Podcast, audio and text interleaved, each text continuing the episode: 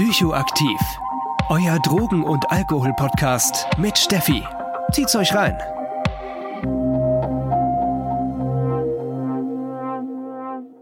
Jo Leute, willkommen bei der ersten Themenfolge vom Psychoaktiv Podcast. Ich freue mich riesig, dass ihr wieder eingeschaltet habt.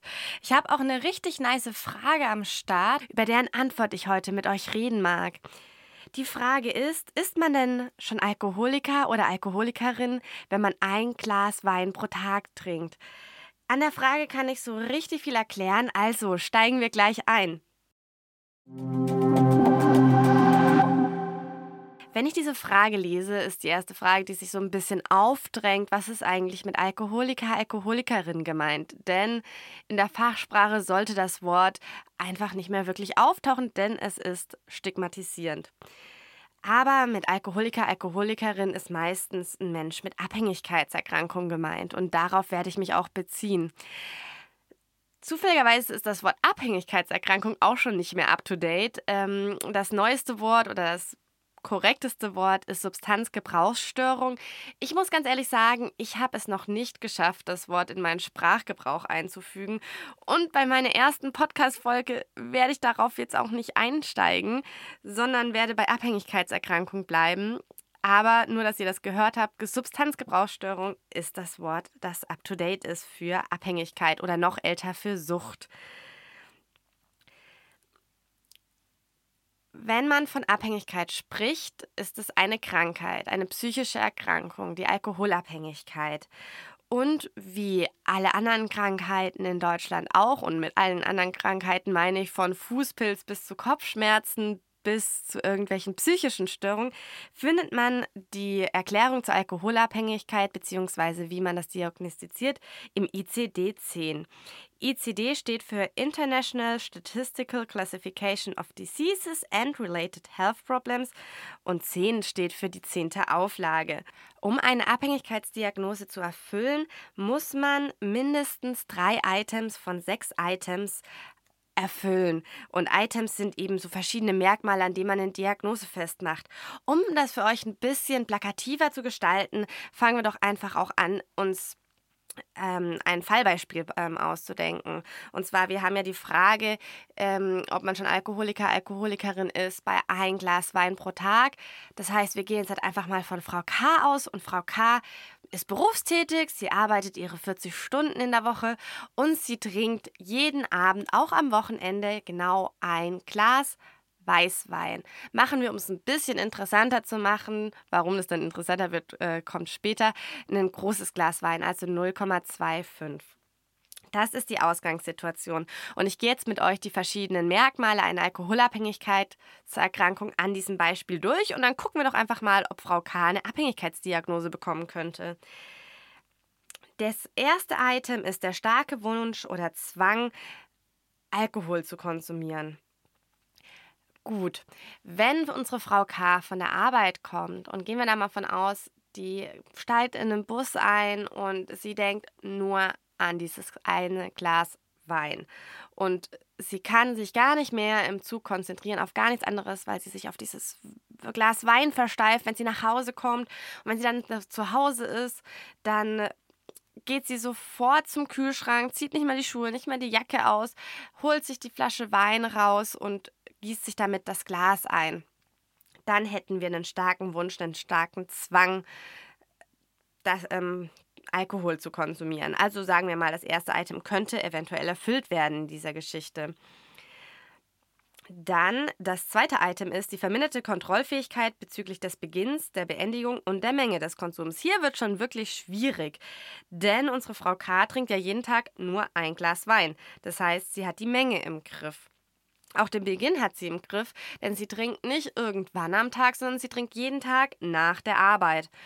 Und dementsprechend hat sie auch das im Griff.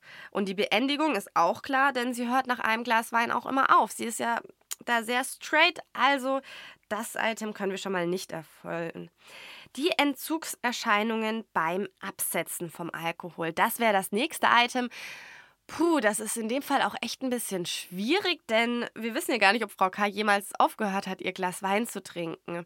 Von Entzugserscheinungen würde man zum Beispiel reden, wenn Frau K. ab und zu mal versucht hat, einfach mal auf ihren Wein zu verzichten und dann total das Zittern anfängt und Schwitzen bekommt oder Gedankenkreisen, dass es alles sich nur noch um, ähm, um dieses Glas Wein dreht. Das wären Entzugserscheinungen. Bei dieser stetig bleibenden Menge von ein Glas Wein kommt es wohl auch äh, wahrscheinlich sehr darauf an, wie lange sie schon konsumiert, also wie lange sie schon ein Wein, ein Glas Wein pro Abend trinkt, wie wahrscheinlich dann auch Entzugserscheinungen bei ihr sind. Wir gehen in dem Beispiel einfach mal davon aus, dass noch keine vorhanden sind. Das nächste Item ist die Toleranzentwicklung gegenüber der Wirkung. Auch hier wird es bei einem Glas Wein sehr schwierig, denn wenn Sie wirklich jeden Abend ein Glas Wein trinken, kann es schon gut sein, dass das Glas Wein nicht mehr so knallt wie am ersten Tag, beziehungsweise dass sie es auch gar nicht mehr fühlt. Aber ein Glas Wein ist eine überschaubare Menge. Das heißt, eine beruhigende Wirkung wird sich wahrscheinlich auch am Anfang eingestellt haben. Das ist der Grund übrigens, warum sie konsumiert nach der Arbeit zum Runterkommen. Und vielleicht ist es inzwischen mehr ein Ritual, als dass der Alkohol wirklich die Wirkung gibt. Aber ob man da schon wirklich von der Toleranzentwicklung reden kann, ah, schwammig. Gehen wir mal zum nächsten Item. Vielleicht haben wir da mehr Glück. Und zwar geht es im nächsten Item darum, dass der Konsum fortgeführt wird, obwohl schon schädliche Folgen eingetreten sind. Schädliche Folgen könnten zum Beispiel sein Leberschäden, aber auch soziale Folgen. Der Partner, die Partnerin trennt sich von einem. Oder man bekommt ein schlechtes Gedächtnis oder depressive Episoden ähm, nach dem Konsum. Das sind alles schädliche Folgen. Auch hier seht ihr, mit einem Glas Wein pro Tag wird es ein bisschen schwierig, die über eine längere Zeit aufrechtzuerhalten oder dass sie sehr oft vorkommen. Vor allem ist es davon sehr abhängig, äh, wie lange man denn überhaupt auch schon trinkt. Ähm, wenn sie das natürlich über Jahre durchzieht, sind Leberschäden natürlich wahrscheinlicher, als, sie, als wenn sie jetzt äh, das erst seit ein, zwei Jahren macht. Also auch da seht ihr, schwierig, das Item mit einem Glas Wein zu, ähm, zu erfüllen. Das letzte Item, was wir haben, ist die fortschreitende Vernachlässigung von anderen Aktivitäten wie Freunde, Sport, Arbeit, Hobby. Was ich mir hier sehr gut vorstellen könnte, ist so, sie kommt nach Hause, sie trinkt ihr Glas Wein und lässt halt gerne so ihren Haushalt und alles liegen, weil sie dann einfach chillen möchte und dann schon so voll so ein bisschen angetrunken, entspannt ins Sofa sinkt. Aber ja, ihr seht schon, das waren die sechs Items. Ich wiederhole sie nochmal kurz. Wir haben den starken Wunsch oder Zwang zu konsumieren, die verminderte Kontrollfähigkeit bezüglich des Beginns, der Beendigung und der Menge des Konsums, die Entzugserscheinung beim Absetzen von Alkohol, eine Toleranzentwicklung gegenüber der Wirkung, Konsum trotz schädlicher Folgen und die fortschreitende Vernachlässigung anderer Aktivitäten. So, um jetzt eine Alkoholdiagnose hinzubekommen, müsste sie mindestens drei dieser Merkmale über mindestens einen Monat aufweisen oder über eine kürzere Zeitdauer in den letzten zwölf Monaten. Und schon am Fallbeispiel und mein Versuch, das auf die verschiedenen Items zu beziehen, habt ihr schon gemerkt, es ist einfach ein bisschen schwierig, eine Alkoholabhängigkeit daraus zu diagnostizieren. Natürlich ist das immer Individuumssache, aber die Wahrscheinlichkeit, dass jemand eine Alkoholabhängigkeitsdiagnose nach ein Glas Wein pro Tag bekommt, sehe ich jetzt noch nicht so gegeben. Und ich weiß nicht, ob es euch aufgefallen ist, aber was natürlich auch sehr interessant ist, ist, hier ging es in der kompletten Diagnose kein einziges Mal um die Menge von Alkohol. Die ist nämlich erstmal ziemlich Wayne, um irgendwie diese Diagnose zu stellen. Klar, man kann natürlich schon sagen, jemand, der ein Glas Wein trinkt, hat eine niedrigere Wahrscheinlichkeit, eine Alkoholabhängigkeitsdiagnose zu erfüllen, als jemand, der eine Flasche Wodka pro Tag trinkt. Aber die Diagnose lässt sozusagen Platz für jeglichen Konsum in jeglicher Höhe, solange man die Items erfüllt. Um vielleicht die Alkoholabhängigkeit noch ein bisschen in Konsummuster zu pressen, sage ich mal, würde ich vielleicht noch kurz auf die verschiedenen Arten von Alkoholikern, oh, jetzt habe ich es gesagt, für Menschen mit Alkoholabhängigkeit eingehen. Das macht es auch vielleicht noch mal ein bisschen klarer. Die sind nicht ganz so abstrakt wie eventuell die Items für jemanden. Und zwar ähm, gibt es nach Jelinke, der unterscheidet vier verschiedene Typen von Alkoholikern. Und zwar sagt er, es gibt einmal die Konflikttrinker, für die ist das, der Konsum eine Konfliktbewältigungsstrategie. Das heißt, es gibt mega Stress und dann wird halt gesoffen. Äh, um das jetzt mal sehr platt zu sagen. Dann, und dann wirklich in extremen Maßen. Dann haben wir die Rauschtrinker. Das sind die Personen, die sich trotz guter Vorsätze trotzdem immer betrinken, auch wenn sie sich ganz fest vorgenommen haben, nur kleine Mengen zu trinken. Wir haben den Spiegeltrinker, der trinkt über den ganzen Tag verteilt und hält halt immer einen Pegel, daher der Spiegeltrinker, um einen Spiegel zu halten. Das heißt, sie versuchen nie auf 0,0 Promille zu kommen. Und dann haben wir noch das periodische Trinken. Und das sind eben Menschen, die Zeiten, eine Zeit lang sehr viel konsumieren und dann wieder eine Zeit lang gar nichts. Und es ist sehr schwierig zu fassen, an was eigentlich diese verschiedenen Episoden hängen. Und auch hier merkt ihr, selbst wenn es Mischformen gibt von diesen verschiedenen Trinkertypen, passt unsere Frau K einfach nicht rein. Das heißt, wir verabschieden uns hier von der Abhängigkeitsdiagnose und schauen einfach mal weiter, was die ICD-10 sonst noch so für uns bereithält. Die Unterstufe von einer Abhängigkeitserkrankung ist nämlich der schädliche Gebrauch. Der schädliche Gebrauch kann immer dann diagnostiziert werden, wenn keine Abhängigkeitsdiagnose vorliegt. Check, das haben wir bei Frau K. ja schon. Und eben schon psychische oder körperliche Schäden aufgrund des Alkoholkonsums aufgetreten sind. Psychische Schäden könnte eine depressive Phase sein nach einem hohen Konsum und körperliche Schäden zum Beispiel auch eine Verletzung nach einem Hochkonsum. Und das war es auch tatsächlich mit der Diagnose. Es gibt keine Items und sie ist natürlich mega schwammig und aus verschiedenen Studien, wo halt auch einfach geschaut wurde, was ist das eigentlich für eine Gruppe, die einen schädlichen Gebrauch verweisen, ist eben auch ein sehr buntes Pimpamporium an Menschen rausgekommen, die so eine Diagnose erfüllen. Und das spricht halt auch wirklich nicht für eine sehr genaue Diagnose ich frage mich halt auch wirklich, ich bin ja selbst keine Diagnostikerin, Schäd körperliche Schäden, wo fängt das denn an? Hat man also schon schädlichen Gebrauch, wenn man mal betrunken im Bordstein runtergefallen ist? Weil körperlicher Schaden kann man da wahrscheinlich auch mit äh, davontragen. Also ein bisschen schwammige Diagnose kann aber hilfreich sein wenn eben eine Abhängigkeitsdiagnose nicht gestellt werden kann. Aber auch das, finde ich, passt nicht so super auf unsere Frau K., denn die hatte weder Unfälle wegen den hatte weder Unfälle wegen ihrem Konsum noch groß psychische Probleme. Also da ist alles fein. Als letzte Möglichkeit, einen Konsum zu klassifizieren über die ICD-10, haben wir jetzt halt noch den riskanten Konsum. Und da kommen wir der ganzen Sache schon ein bisschen näher. Denn der riskante Konsum kann dann immer diagnostiziert werden, wenn zwar noch keine gravierenden Schäden aufgetreten sind, aber ein erhöhtes Risiko besteht, dass eben solche Schäden auftreten können. Ja, und jetzt sind ja Diagnostiker keine Hellseher. Da ist halt die Frage, auf was wird da denn geschaut, um sowas zu diagnostizieren. Hier wird die Empfehlung von der WHO, also der Weltgesundheitsorganisation, herangezogen. Und zwar besteht die daraus, dass geschaut wird, okay, wie viel darf ein Mann, darf eine Frau konsumieren und wie wäre dieser Konsum einzuschätzen auf körperliche Risiken. Gut, ich würde jetzt mal die verschiedenen Stufen durchgehen. Bei Männern konsumiert man risikoarm bis zu 24 Gramm Reinalkohol pro Tag, also wir reden von zwei kleinen Bier, und als Frau bis zu 12 Gramm, also ein kleines Bier. Bei riskanten Konsum redet man von bis zu 60 Gramm Reinalkohol, das wären circa fünf kleine Bier bei Männern und bis zu 40 Gramm Alkohol, also ein bisschen mehr als drei kleine Bier bei Frauen.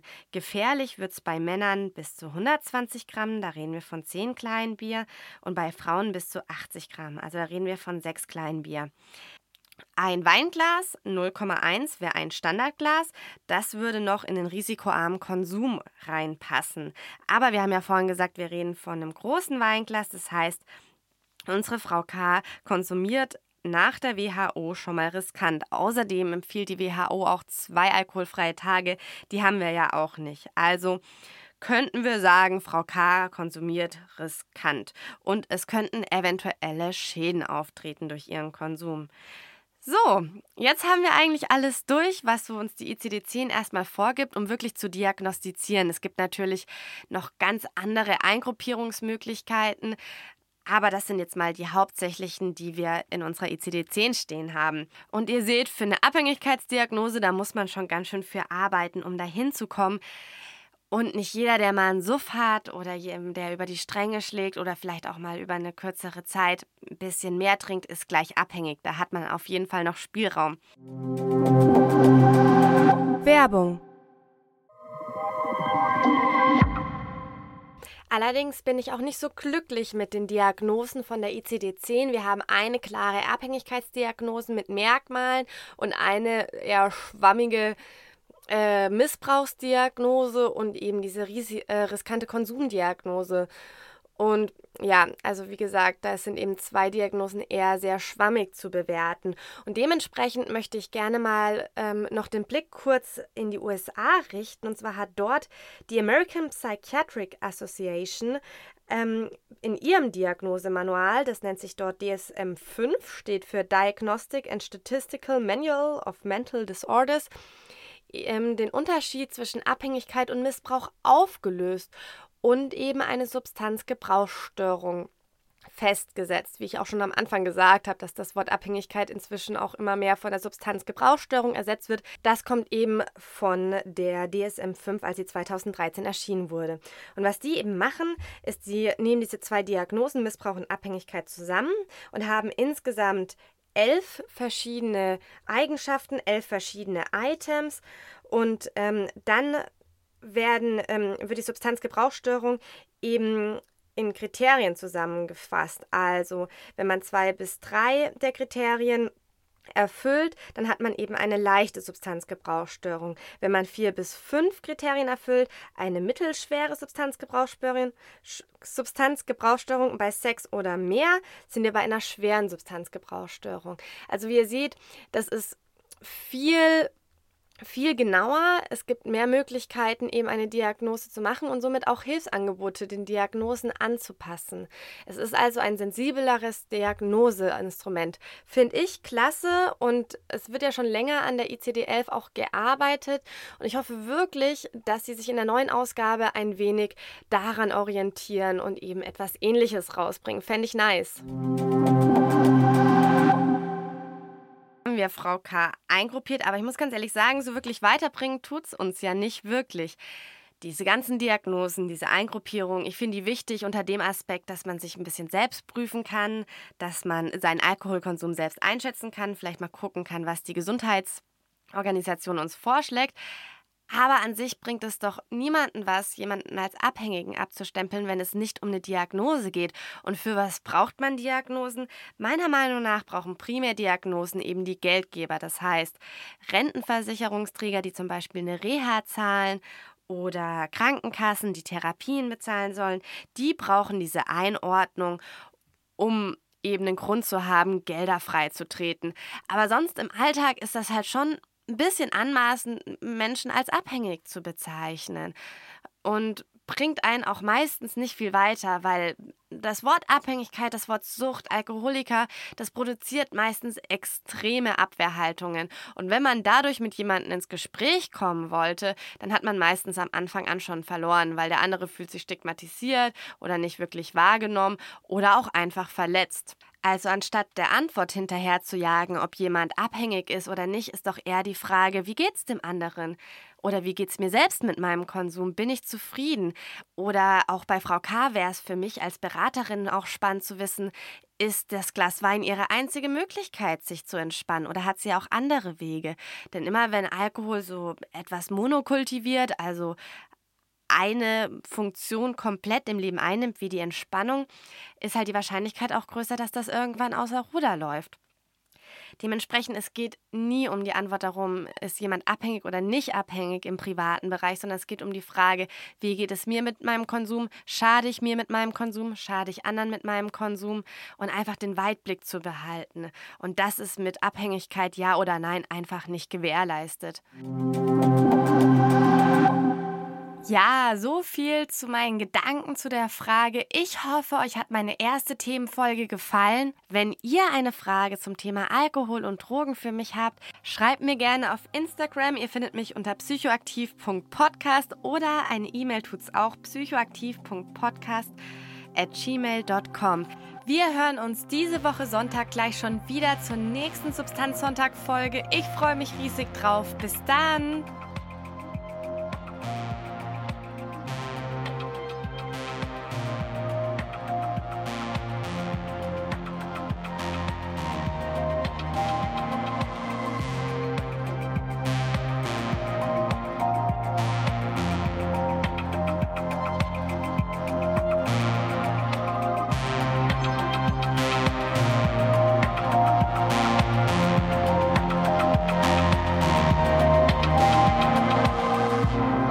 Das war Psychoaktiv, euer Drogen- und Alkohol-Podcast mit Steffi.